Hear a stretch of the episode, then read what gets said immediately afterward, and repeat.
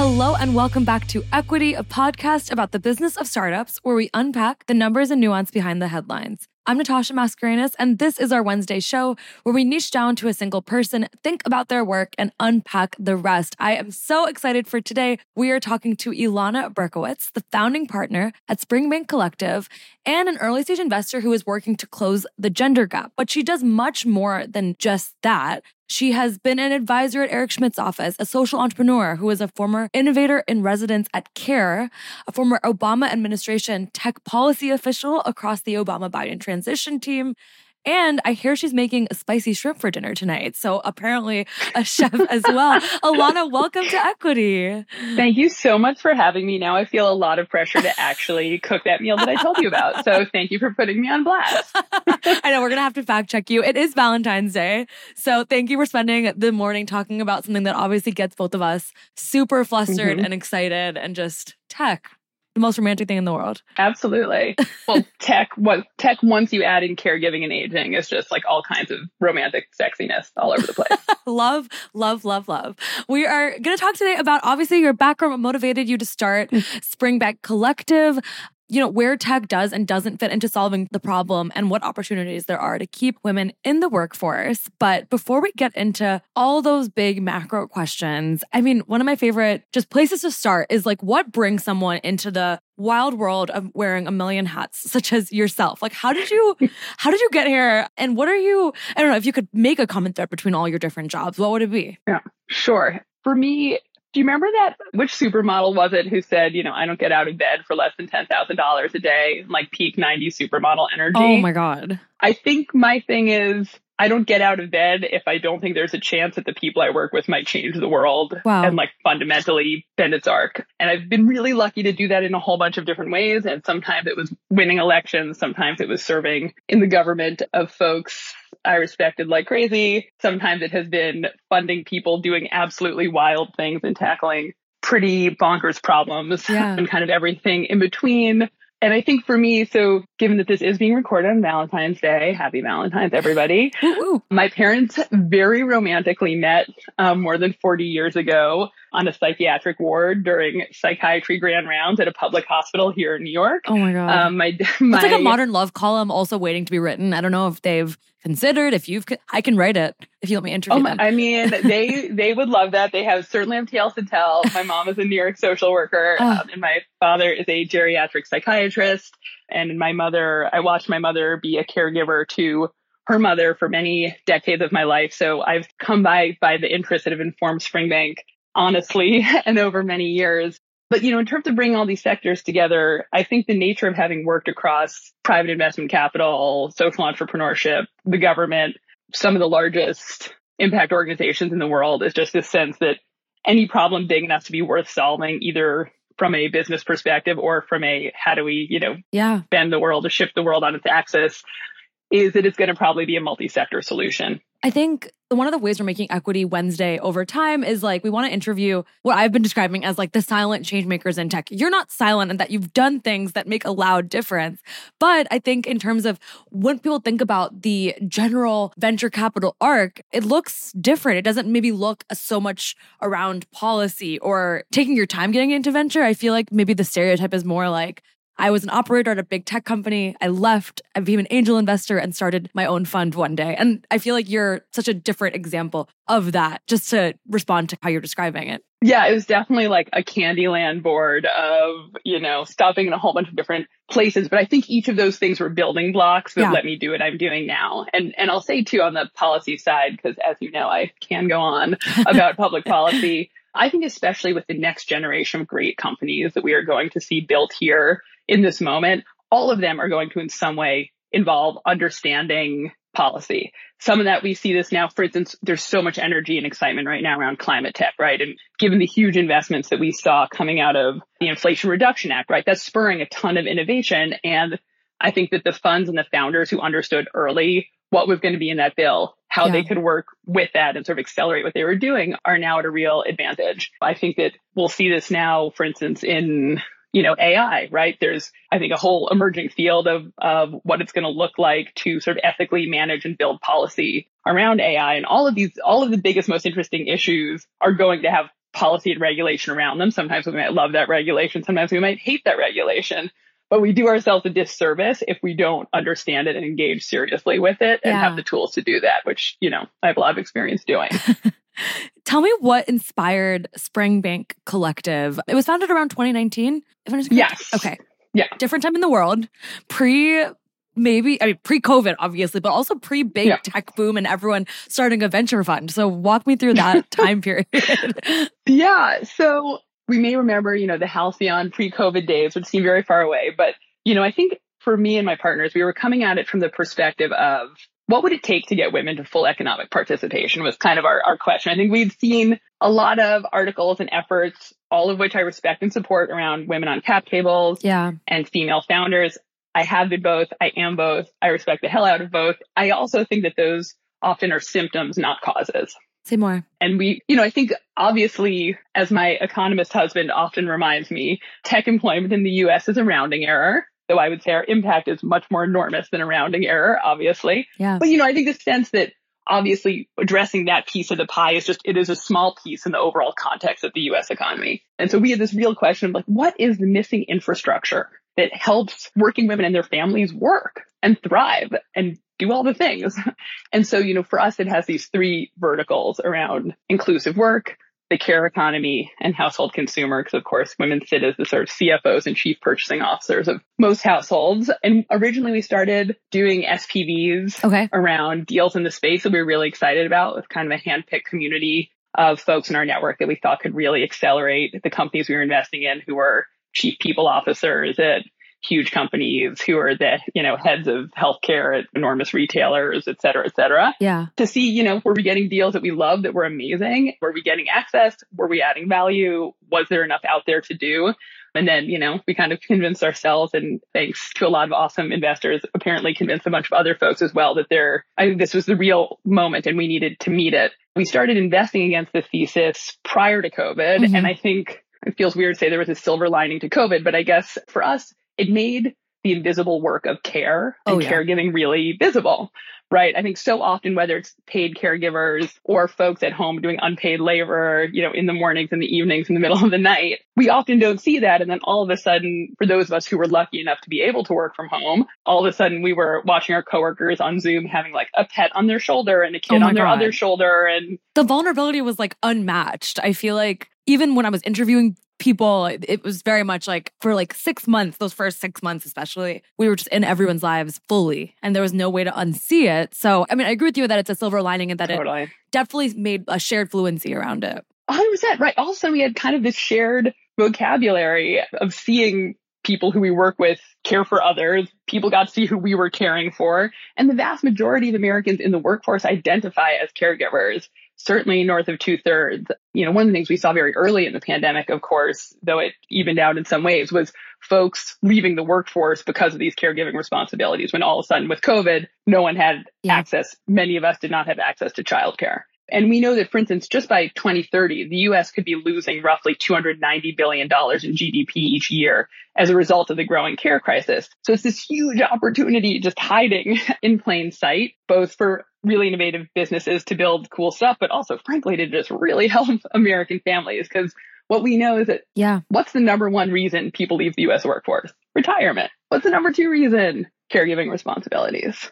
Yeah. We just had someone on the podcast last week, SJ Sacchetti from Cleo, who yes. stepped away from her post as CEO of the company to take care of a parent and then has come back as like a chief business officer. And we were talking about this like weird stigma around stepping away and how do you know when to step away? And it was both like, how do we make room for us to allow caregiving responsibilities to make you pause work, but also how do we make sure that there's infrastructure, which sounds like your investment thesis, so that people don't have to do that too? It's like this constant tension. And I have to ask, in terms of like starting a new effort around versus joining one, clearly just like based on your connections, I'm guessing you could have joined another mm-hmm. group of people trying to do this work. Like, was it a lack of focus in this area that made you want to start something, or was there something else that made you feel like there needed to be a new venture firm yeah. around it? So, I think there's probably a bunch of reasons. One, is it possible that I was too used to being an outdoor cat to be an indoor cat again. I don't know. That is totally possible.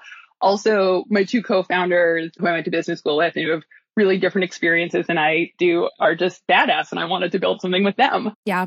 And then I think we were at the moment when we first started working on this, our approach to gender lens investing was just really different. You know, as mentioned, like we have founders of every background in our portfolio that we're super proud to support. We do not only back female founders. Our lens is much more like when this is a multi-billion dollar company, will it asymmetrically change or save women's lives? And I think frankly, yeah. we just weren't seeing folks working with that same thesis and opportunity set. You know, and I think for folks who are at larger funds, many of whom I collaborate with all the time and respect the hell out of, at that time, some of these spaces were still seen as niche. And so, you know, I think we see this certainly, for instance, in women's health, right? The sense of like, well, we yeah. did a women's health investment this year. Okay. Yeah.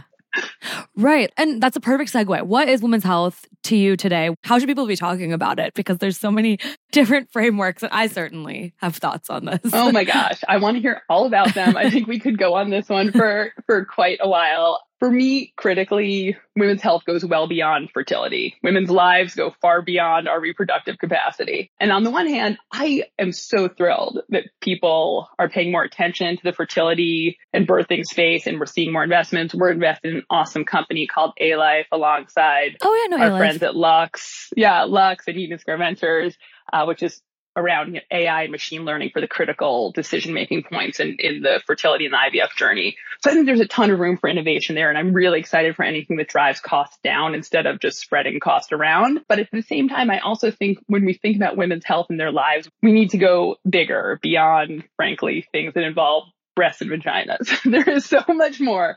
For instance, 70% of chronic pain sufferers are women almost two thirds of dementia wow. diagnoses are women. So there's a lot of common health conditions that impact everybody, but that impact women in the majority or differently that I think we have not spent enough time and investment dollars on.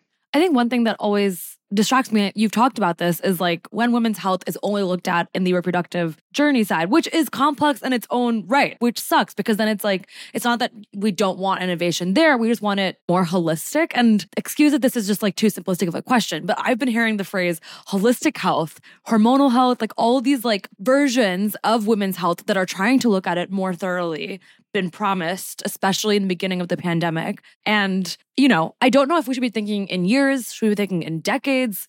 Where do you get patience or lack of patience when looking at investments? Because mm-hmm. I don't know, some of it always feels so far fetched and futuristic too. No. It's, it's as simple as looking at a woman or or just someone who has different health needs yeah. as like a full person versus one of their organs. A hundred percent. Right. And, and, so often like women who might be experiencing one women's health condition like PCOS are actually sure. experiencing multiple other conditions and symptoms. And so where are they entering the healthcare system? So on the one hand, I think there's a lot that has changed over the last couple decades and a lot of work left to do.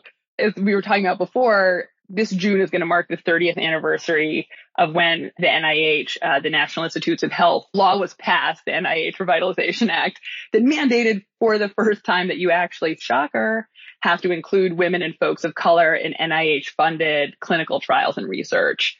Right. I mean, that is wild. Imagine. That was only 30 years ago. That was so recently. Right. I mean, we've all heard these examples, right? Of like what happens when you design, when all the crash test dummies in cars, sure. when you're learning how to do seat, you know, when we were figuring out seatbelts were men. Anyway. Even AI today, it's all coming up again, is like bias and how we train things.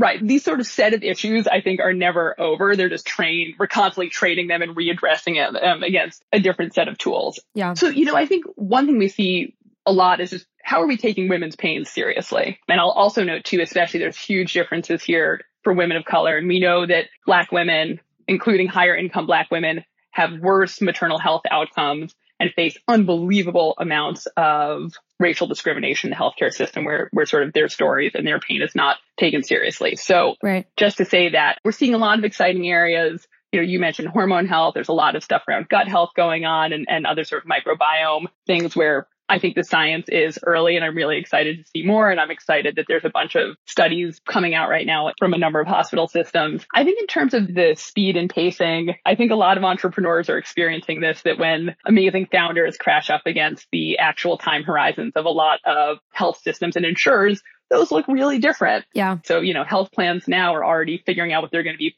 purchasing and paying for, you know, two years ahead of time.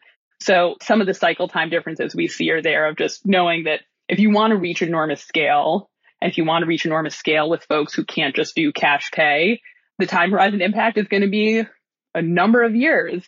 Even though that's frustrating in some ways, I'm actually really excited about it because I think we saw this first wave of digital health innovation that was often D2C was very often cash pay. And I sure. think there was a lot that was so exciting there. Mm-hmm. But also the percentage of Americans who can cash pay for healthcare is really small. So though it slows down the sort of time for these companies to grow and see revenue, the chances to actually serve the other 90% of Americans, that's the big business opportunity and the game changer, right? It sounds like I wonder what's like in vogue right now in terms of venture backable healthcare business models. Because it sounds like mm-hmm. D2C did have this boom, and I'm not seeing those companies getting funded as loudly, at least. Before we have some unicorns in the space that I'm certainly watching, like Ro. But mm-hmm. yeah, is there a certain business model that comes to mind when you're talking about something that checks those boxes? Mm-hmm.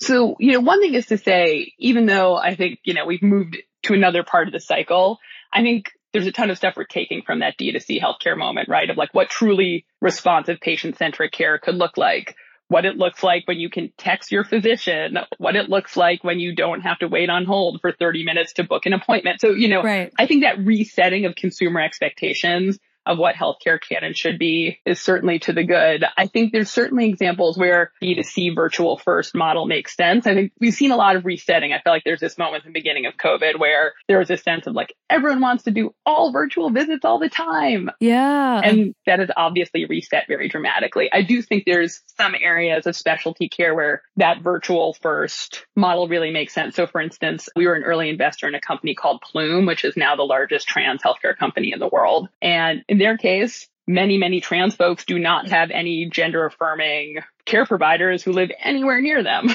Right. And like this, this kind of model is fundamentally the only model that really makes sense to be providing that care at scale. I think similarly, you know, we're seeing a lot of durability with folks still wanting to do mental health visits remotely, which makes a ton of sense just like in the practicality of all of our lives, right? Especially yeah. since it doesn't require a physical exam in the same way as other parts of care. And then it also gets into this provider shortage issue as well on the mental health care side. So for instance, I'm just going to keep shouting out my portfolio companies because I love them. so, um, but for instance, we're investors in a company called Little Otter. It's a family mental health platform. And part of the big problem that they're solving is that more than 70% of counties in the United States do not have a single, a single child psychiatrist in it. In a moment where kids and their families are in crisis like never before sure. and have, where possible, enormous willingness to pay, but you find these like two months, six months, eight month wait list to see providers. It's like, and I think the stats that you just shared in that part was like, it's so mind boggling to me. And I, I'm so happy you said it out loud because I think there's a little bit of like fatigue around it, but it still is important to just say so people hear it. But I want to shift us a little bit and ask about something that came up during our prep call, which is like, we're talking a lot about like the big problems and the big ideas, the disruptive ideas that are trying to solve it. What are the low hanging fruits? To keep women in the workforce to think about our care economy in like a more holistic way. And I'm, I'm talking, this can be as simple as a startup or even like a policy or something that you want more founders to be talking about. When I say like, yeah, just something easier or a first step, is there anything that comes to mind? So many things. So one practical tool later this month, We'll be coming out with our friends over at All Raise with a guide to taking and designing paid family leave for Series B and earlier founders. We've just been getting a lot of questions about it within our own portfolio of folks where. Shout out. That's awesome. Yeah. Um, ho- hopefully it'll be useful. We've gotten to talk to a lot of amazing founders who grappled with it and some paid leave experts also look, the real is when you're not a FANG company, designing a paid leave policy that works for your budget, for your culture, for your employees is not easy. So we figured instead of writing it once, let's just open source it and write it together.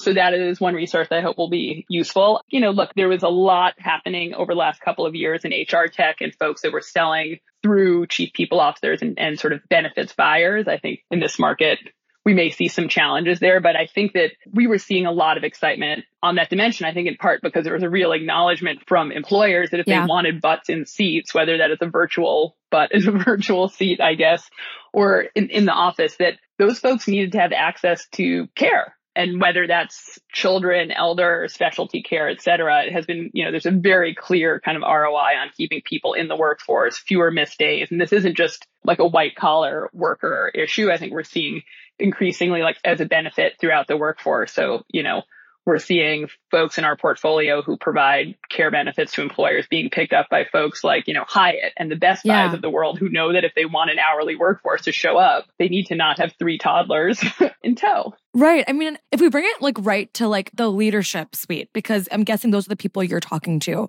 the most when you're talking to startups. Like one idea that recently came up during last week's pod was like, is there an idea of like tech and just the way we think about workforces looking more collective instead of putting the pressure on one founder or one chief executive? I'm curious what you think, like how, how much you think about tech, I guess getting closer to thinking about community as part of like a leadership strategy, if I'm phrasing that correctly. Yeah.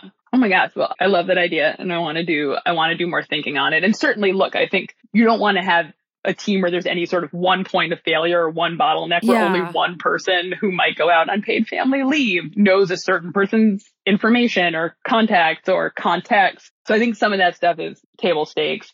One other thing that I, I think we're seeing a lot of that I think is really cool is on the policy, internal to company policy is a lot more startups offering paid leave where it is the same, where it's equal for men and women for birthing parents and non-birthing parents. That's great. And I think that's a really big thing, right? Like we set that culture from the jump when you have women taking four months of leave and men who are like, I took a weekend and now I'm back. You know, the data is pretty clear that we then see over longer time horizons that those folks are not sort of evenly dealing with the massive unpaid workload that American families are doing every day. Yeah, I think evenness is such a good way to put it. And like when you're doing due diligence on startups, what you you invest at the early stage, how early are we talking? Uh, we do pre-seed through Series A, okay. uh, majority seed, but so we're we're talking to folks quite early. Okay, got it. So you're probably playing a role in them shaping these policies that are going to then guide their companies. Two questions. How much of it is like a mandate that you want to see a company when they pitch you that they are thinking about this stuff thoughtfully versus I was just reading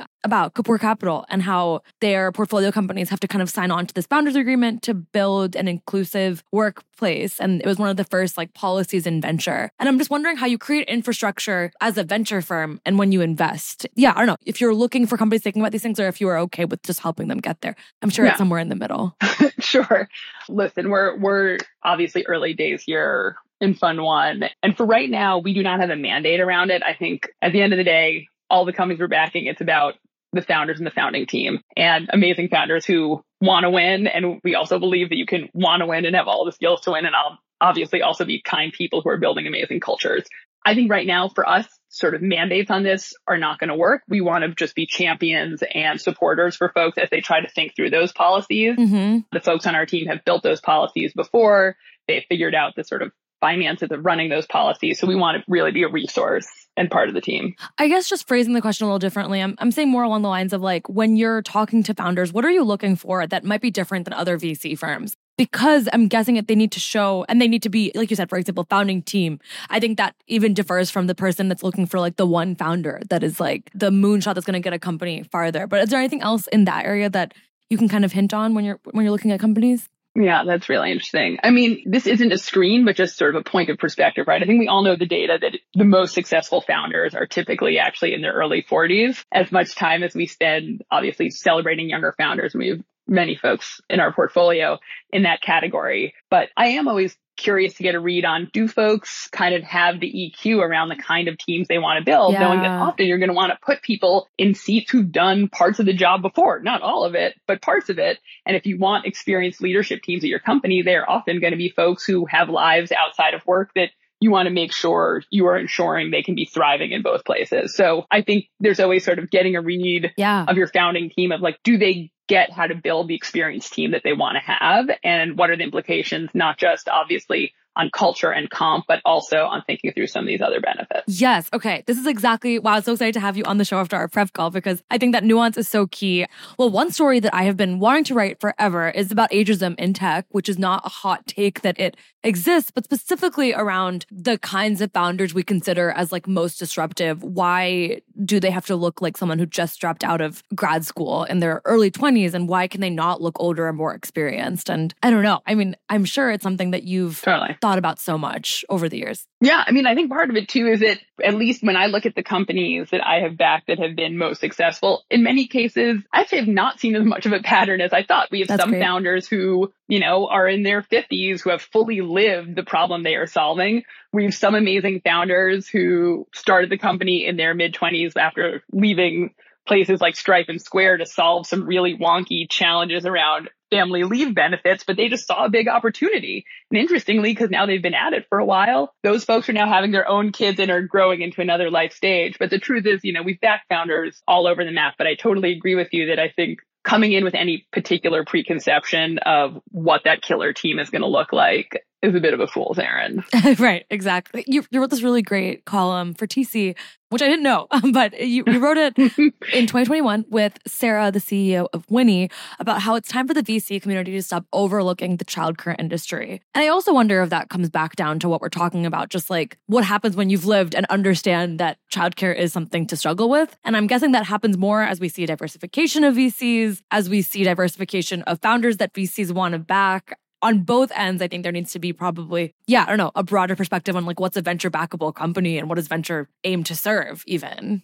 Totally. But also, let's be really clear eyed about it, which is we want to be investing in huge businesses right. that we believe can be in huge markets. And I think, you know, one of the things that's interesting in the caregiving space broadly is there are a lot of huge pockets of money, whether from government, from employers, from insurance companies. And we want to really lean into that and make sure that we're investing in companies that are accessing that while also kind of building this care infrastructure. And it's tough, right? Which is, you know, for instance, in the childcare space, the average American family is spending 20% of their income caring for younger children. Yeah. And the average care worker is making 12 bucks an hour and could be making more at Starbucks, at Chipotle, at lots of other places to do hard work.